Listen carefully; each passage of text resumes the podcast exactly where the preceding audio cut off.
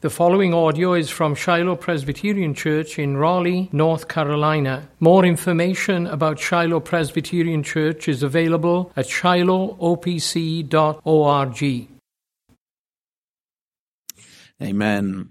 Please remain standing for the reading of God's word. Turn, if you will, in Matthew's Gospel, chapter 26, beginning at verse 17, uh, reading through to uh, verse 29. You'll find that on page 832 in your Pew Bible. This is God's Word. Let's give our attention to it. Now, on the first day of unleavened bread, the disciples came to Jesus, saying, Where will you have us prepare for you to eat the Passover? He said, Go into the certain go into the city to a certain man and say to him, The teacher says, My time is at hand. I will keep the Passover at your house with my disciples. And the disciples did as he had directed them, and they prepared the Passover. When it was evening, he reclined at table with the twelve. And as they were eating, he said, Truly I say to you, one of you will betray me. And they were very sorrowful, and began to say to him one after another, Is it I, Lord? He answered them, He who has dipped his hand in the dish with me will betray me. The Son of Man goes as it is written of him, but woe to that man by whom the Son of Man is betrayed. It would have been better for that man if he had not been born. Judas, who would betray him, answered, Is it I, Rabbi? He said to him, you have said so. Now, as they were eating, Jesus took bread, and after blessing it, broke it, and gave it to the disciples, and said, Take, eat, this is my body. And he took a cup, and when he had given thanks, he gave it to them, saying, Drink of it, drink of it, all of you, for this is my blood of the covenant, which is poured out for many for the forgiveness of sins. I tell you, I will not drink again of this fruit of the vine until that day when I drink it new with you in my Father's kingdom. Amen. And thanks be to God for his word. Let's pray. Gracious God, we do ask you now that you would open our minds and our hearts, open my mouth, make up what is lacking in each one of us, Lord God. Speak to us of the Saviour of his blessed fullness, that we might see his glory and we might see the power of his work in our lives. Lord, fill us this day with a new sense of love and appreciation and wonder and awe for our God and King, in whose name we pray. Amen. Please be seated.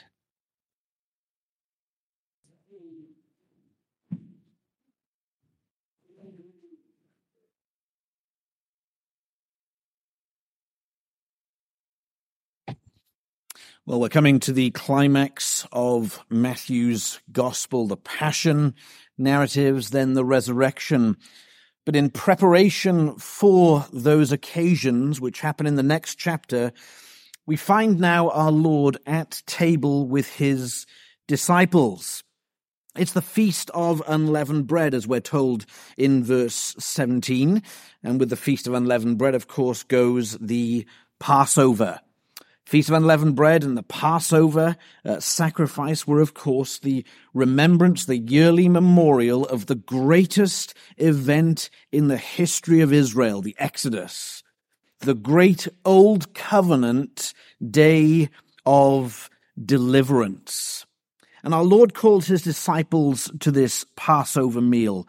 And yet during it, he institutes what we know to be the Lord's Supper, from Passover to Lord's Supper. The symbolism, I think, should be obvious to most of us, though we'll explore it somewhat this morning. The Passover lamb has been slain and eaten by our Lord, and yet during that meal, he institutes the Lord's Supper. He replaces the Passover lamb with himself.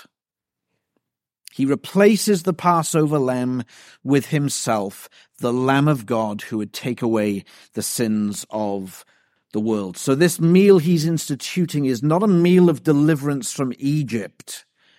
It's a meal of deliverance from sin and Satan and death. It's a meal of deliverance that we enjoy not this day, but today as we've been removed from the power and curse of sin. And it's all centered upon the person and work of our Lord Jesus Christ.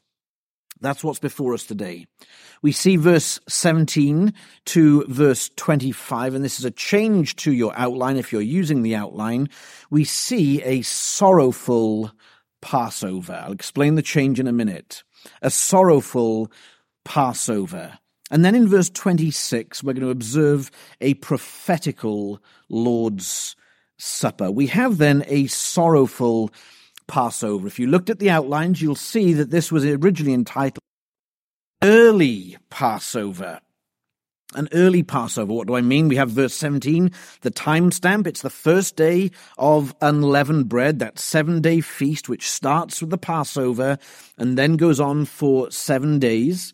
The disciples want to know where they will celebrate Passover. Their answer is given to them straight away by our Lord in verse 18. He tells them to go into the city, find a certain man, tell him that the teacher says, My time is at hand. I will keep the Passover at your house with my disciples. The disciples obey him. And then verse 19, they prepare the Passover. Verse 20, they eat the Passover. So why is this then an early Passover? Well, the Gospels make it abundantly clear, especially John's Gospel, that our Lord Jesus Christ was crucified on the next day, Friday, which was the day of preparation for what? For the Passover. For the Passover. That's to say, the Jews would be celebrating their Passover on the Friday evening. Here, Jesus, verse 17, it's our Thursday. We can trace it through. Look at chapter 26 very briefly. Verse 17, they're celebrating Passover, which is the Thursday night. Verse 36, Jesus goes into Gethsemane that same night, where he's then arrested. He's put on trial overnight into the Friday. Verse 57, the next day, chapter 27, verse 1, they take him to Pilate for a trial, and then later that day, they put him to death. And John makes it abundantly clear in John chapter 19, verse 14. Now it was the day of preparation for Passover, and it was about the sixth hour. That's when they're putting Jesus to death. So, the Jews are celebrating their Passover on the Friday. Here is Jesus celebrating the Passover on a Thursday. Exodus is quite clear. Exodus chapter 12. It's to be celebrated on the 14th day of the first month. So what's going on here? Why the difference between our Lord's celebration and the Jews' celebration? Well, I've got two answers. One is I don't know and the other is I'll come to in a moment. The I don't know part took the most of my week, if I'm being honest, trying to figure, figure out what on earth is going on here. I was looking for some deep spiritual theological meaning, which I think still might be there. I've just not been able to find out what it is. So if you know, come and tell me. I'd be much obliged.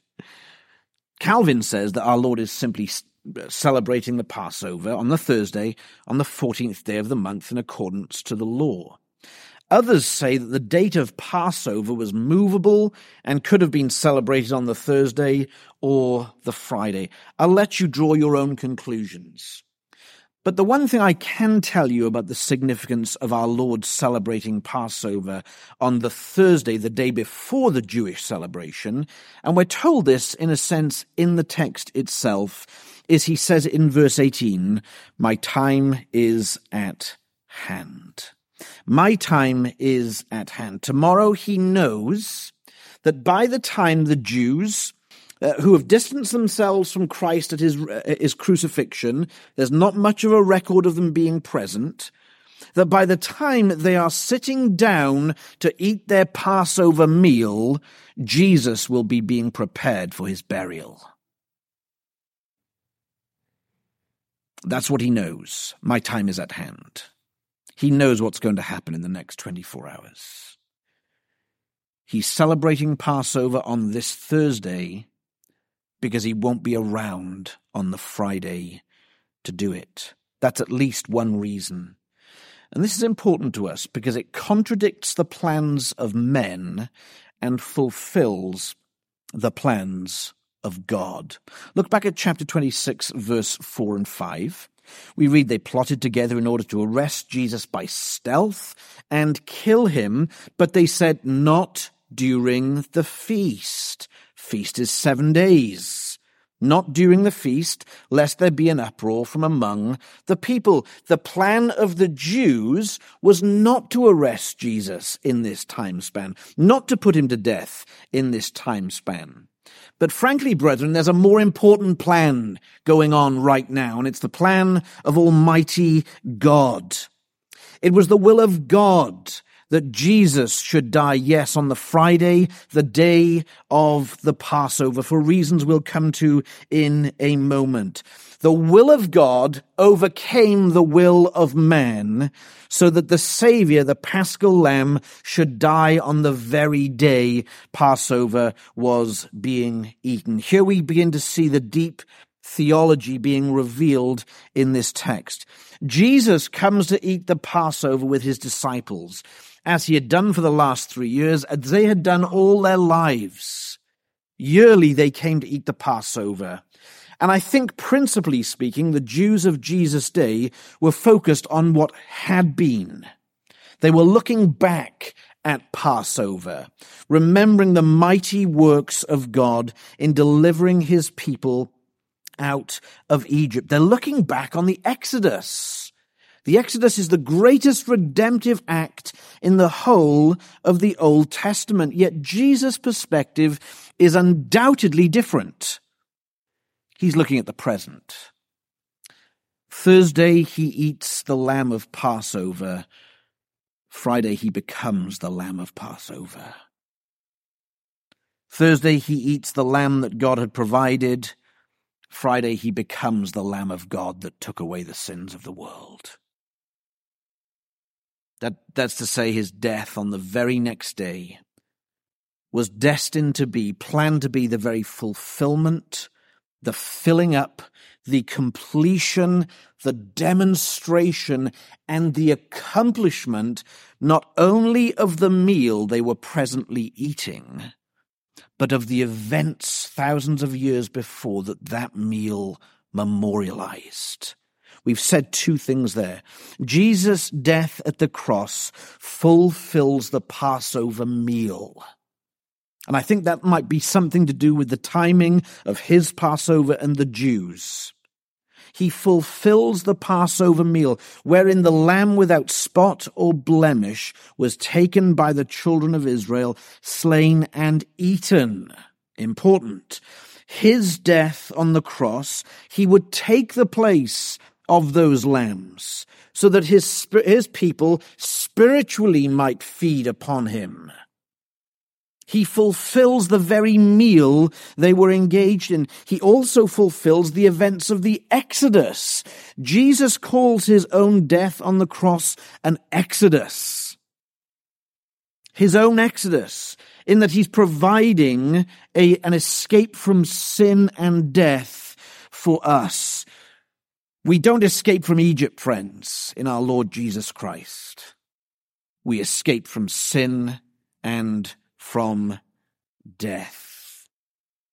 So, friends, for Jesus on this night, this Thursday night, it was a time undoubtedly of profound spiritual turmoil, which we then see magnified in just a few verses' time in his time in Gethsemane. And all the more turmoil because he now predicts to his disciples that one of them is going to betray them, betray him. Verse 21, we read as they're eating, he said, Truly I say to you, one of you will betray me. Imagine if I said that in this sermon now. But What in the world does he mean? What is happening? But this is Jesus, the Son of God, the teacher, the rabbi. And these are his apostles who have followed him for three years. And suddenly he drops a bomb on their meal and says, One of you is going to re- betray me. we read verse 22, they're very sorrowful. And, and privately they come to him one by one. They say to him, Is it I, Lord? Just think on that. I don't know if they'd had any thoughts of betraying him apart from Judas. And yet he says, One of you will betray me. And they begin to ask the question, Is it me? Am I going to be the one? And he speaks to them one by one. And he says, He who has dipped his hand in the dish with me will betray me. Well, I think that wasn't much comfort for any of the disciples, given that they're having a corporate meal where they're all putting their hand into the dish. There must have been some occasion where Judas especially did it, but I don't imagine that any of them could have said, Well, I didn't put my hand in the dish at the same time as Jesus. But there was something peculiar about Judas' actions. The great sorrow, the irony, the treachery of the betrayer here. That he sat so close to Jesus at this meal. He could eat from the same bowl, as it were, and yet he was going to betray him that very night. And in that betrayal, Judas was revealing that Jesus to him was not and would never be the Lamb of God who took away his sins. Our Lord makes it clear to them, verse 24. The Son of Man goes as it is written of him. Notice that. Sovereignty of God, plan of God, prophecy of God. The Son of Man is going to go as it's written of him. This has been planned. But then what does he say? But woe to that man by whom the Son of Man is betrayed. It's going to happen because God has determined it's going to happen. He's prophesied it. It will come to pass. But woe to the man by whom it comes to pass. Sovereignty and responsibility in perfect harmony. Judas, his conscience is pricked, not to the point of repentance, you'll note. Asks, Is it I, Rabbi? And Jesus privately says to him, You have said so. Friends, we'll come back to the theology of Passover in a moment. Consider what this moment was for all the apostles, and then consider peculiarly what this moment was for Judas. From disciple to betrayer, from apostle to apostate. There were none closer to Jesus than the apostles. Presumably, Judas, like the others, had cast out demons, had gone on preaching tours, and so on and so forth. He had done all that. He sat at table eating Passover with the Lord. And he's an apostate. The Christ betrayer. So much so is his name synonymous with betrayal and treachery that if you want to be particularly cruel to someone today because of their disloyalty, you'll call them a Judas. He was there with the Saviour, eating a meal with the Saviour, and he knew the Saviour not. That's a salutary warning to all of us here this day. You can be an apostle of Christ and be apostate. You can be the in the inner circle of inner circles and still be as far away from the Savior as is possible. Examine yourself. Examine your heart to see whether you be of faith. It's while our Lord is speaking on this matter, as they're eating that Passover meal, that he then institutes the Lord's Supper. And I've termed this a prophetical Lord's Supper. I'll explain why. What's Jesus doing? They're eating the meal. Verse 26 Now, as they were eating, Jesus took bread. And after blessing it, he broke it and gave it to his disciples, the words of which we are very familiar. During Passover meal, he begins another meal. The Lord's Supper that he's in- introducing here is superseding Passover. It's not just superseding Passover, though. It's superseding the Feast of Unleavened Bread. And if we had time, we'd see that the Lord's Supper supersedes all the Old Covenant feasts. This is how magnificent the supper is. What's going on here? You see, Passover is in view clearly. But as I've said, so is the Feast of Unleavened Bread. Verse 17, it's the first day of unleavened bread. That's a seven day period. Uh, just as God commanded the Israelites to, to, to, to cook cakes of unleavened bread and make sure all the leaven is out of their house, cook, eat it in haste, leave in haste when the time had come. Uh, that was a picture, of course, that they would remove leaven, the leaven of sin, from their lives. The signification is clear. The day of deliverance for the Israelites from Egypt was with Passover and unleavened bread. The Feast of Unleavened Bread then celebrates the exodus out of Egypt, the removal of themselves from bondage to slavery. But our Lord is also teaching in the timing of this that Lord's Supper supersedes Passover. We've already talked about Passover and its theology. But let's remember the night of Passover was when the angel of death passed over not only the, but uh, passed over the children of Israel and brought judgment to every house with the slaying of the firstborn. We ought to remember that wasn't an ethnic thing. The Israelites didn't get a pass because they were Israelites. They got a pass because they took the blood of the lamb and painted it on the lintels and doorposts. In other words, they would also have faced the same judgment for sin had they not obeyed God. In other words, Passover, though it protected the Israelites, really should have pointed them to their own need for a Savior.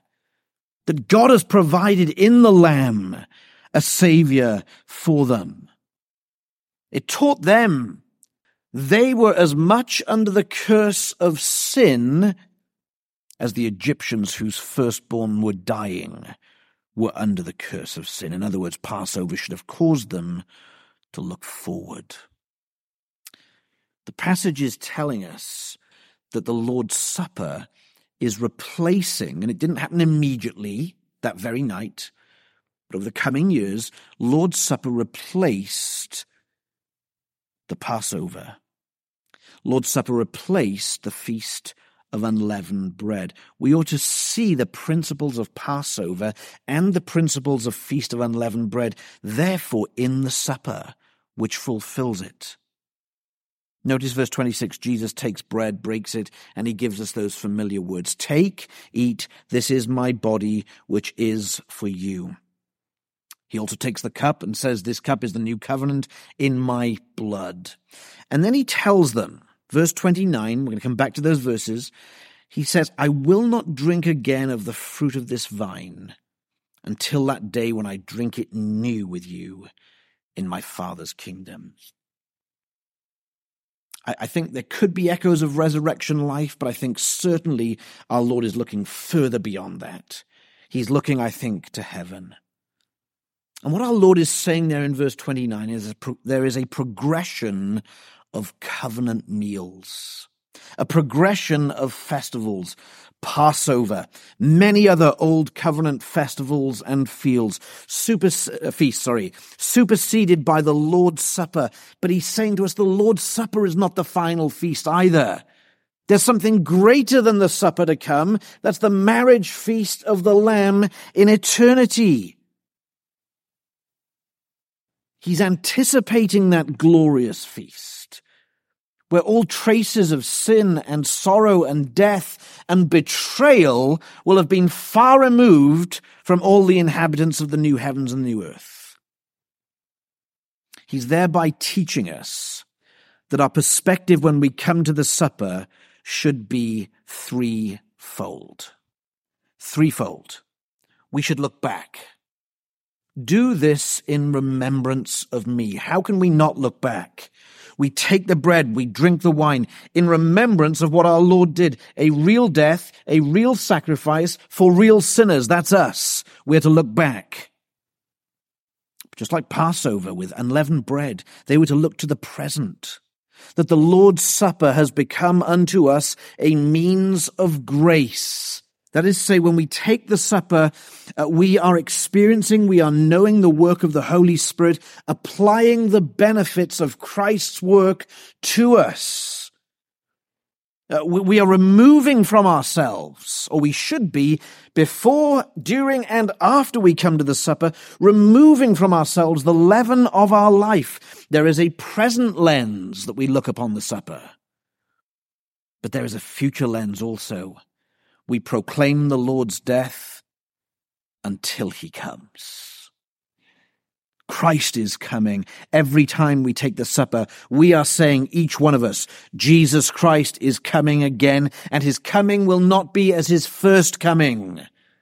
He's going to come in power and glory, and no one will mistake him to bring in that new and glorious age where we will share communion and fellowship with the triune God forever. Our communion service, friends, and the practice of the Lord's Supper calls us to reflect deeply. And I want you to hear this very carefully. Please pay attention to this. It calls us to deep reflection. Actually, walking through those doors every Sunday should call us to deep reflection. It calls us to look back, to look to the present, to look to the future. It calls us every week in worship and in the Lord's Supper when we celebrate it to examine ourselves, to ready ourselves, to ready ourselves to see whether we be worthy. And that's not a worthiness of a righteousness of our own. Don't make that mistake. We're looking to Christ constantly. When we're called to look at ourselves, what do we see? Sin and misery. And when we look at Christ, what do we see? Glorious, blessed righteousness, forgiveness of sins, which of course is what this supper points us to. Our Lord says this. He says, This is my body, which is for you. He says there in verse 28, This is my blood of the covenant. One writer makes the observation Jesus here takes the Passover lamb off the table and lays himself on the same table. John chapter 5, John chapter 6, he speaks of feeding on Christ being so united to Christ, having taken of Christ. It is akin to eating of him. Eat his flesh, drink his blood. He says, if you don't do that, you have no life in him. And he's not talking about the supper principally. He's talking about, are you united to Christ? Jesus says to the believer in every supper, he says it here, take, eat. He's talking spiritually, of course. But the image is real. We have bread, we take it, we eat it, we know that that food, even in a very small way, nourishes us. Jesus is saying to the Christian, eat of me. Drink of my blood. Digest the glorious Son of God. This is for you, he says. Not only do it in remembrance of me, but allow me in that moment to pour out grace upon grace from heaven above. And he does the same every Sunday, morning and evening, morning and evening, morning and evening, which is why you should be here. Unless you're providentially hindered from coming to church, you should be in church. Because there Jesus says, Feed on me. He says, This is my body for you. Would you turn up an opportunity to feed on Christ, dear friend? Just think on that. There are real reasons not to be in God's house at times. And in different stages of our life, we find those reasons might be more or less prevalent. Of course, there are. Sickness, of course, all those things. But, friends, think what our Lord is doing for us now. It's offering Himself to you. And think what happens when the table is laid before us. The table is just another way of what's going on here now. Another sermon given to us to remind us of the work of our Lord Jesus Christ. You see, the bread and wine actually represent tangible realities. They represent the tangible replacement of Jesus Christ with the myriad, the thousands, the ten thousands upon ten thousands of sacrificial lambs of the old covenant. They're all gone. They're all gone. And there is but one Jesus. And the apostle Paul writes this in 1 Corinthians 5 verse 7, For Christ, our Passover lamb, has been sacrificed. When we get to the cross, it's not one big animal being sacrificed. It's not even a very good person being sacrificed. It's the perfect God man, Jesus Christ, laying down his life. He is the Passover lamb without spot or blemish. He finishes Passover observance. That's why Christians should never celebrate Passover. There's actually a fad amongst some Christians to celebrate Jewish festivals. I trust it's none of you. If it is, if you celebrate Passover, you're on the verge of denying what Christ has done. Please don't do it. He's given you a new meal. It's the Lord's Supper. He's come once for all to do away with Passover, to do away with Feast of Unleavened Bread, to do away with the Old Covenant meal at Exodus 24, to do away with all the other meals and rites of the Old Covenant. And he's actually come to do what those things said he would do and could not do in themselves take away sin. He's the Lamb of God who takes away the sins of the world not just for the Passover celebrating Jews or Israelites, but for the world. Every nation, tribe, and tongue. That whoever so should receive him might have their sins forgiven. That's what he means, and this is my body, this is my blood. God sealed his covenants with blood, but he only sealed one covenant with the blood of his Son the new covenant. It's God's way of showing how certain and sure his covenant purposes of salvation are. If we could have been sure of the forgiveness of sins with the blood of the Lamb, how much more certain should we be with the blood of Christ? I want to ask any of you if you doubt your salvation. On what grounds do you doubt your salvation? You can't live a holy enough life? Well, join the club. Not one of us can. Or is it because you doubt Jesus? Hear this. He says, This is my body. This is my blood for you. And that same body with that same blood was raised three days later. There's the assurance that his work is effective. There's the assurance that his work is real. Friends, if you have Christ today, you have a sure foundation for peace with God. You want peace with him? You want victory over sin, death, and Satan? Believe on this Lord Jesus Christ, the paschal lamb. And if you're not here today trusting in Christ, why not? What's stopping you? This very day. Because you're not guaranteed tomorrow. Believe while you have the time, while you have the opportunity. Now, trust Him.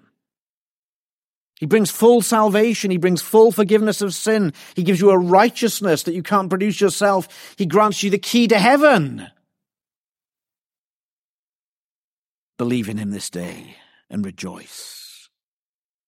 You see, this is the pivotal moment that's about to happen in all of redemptive history the death of our Saviour, and then his resurrection.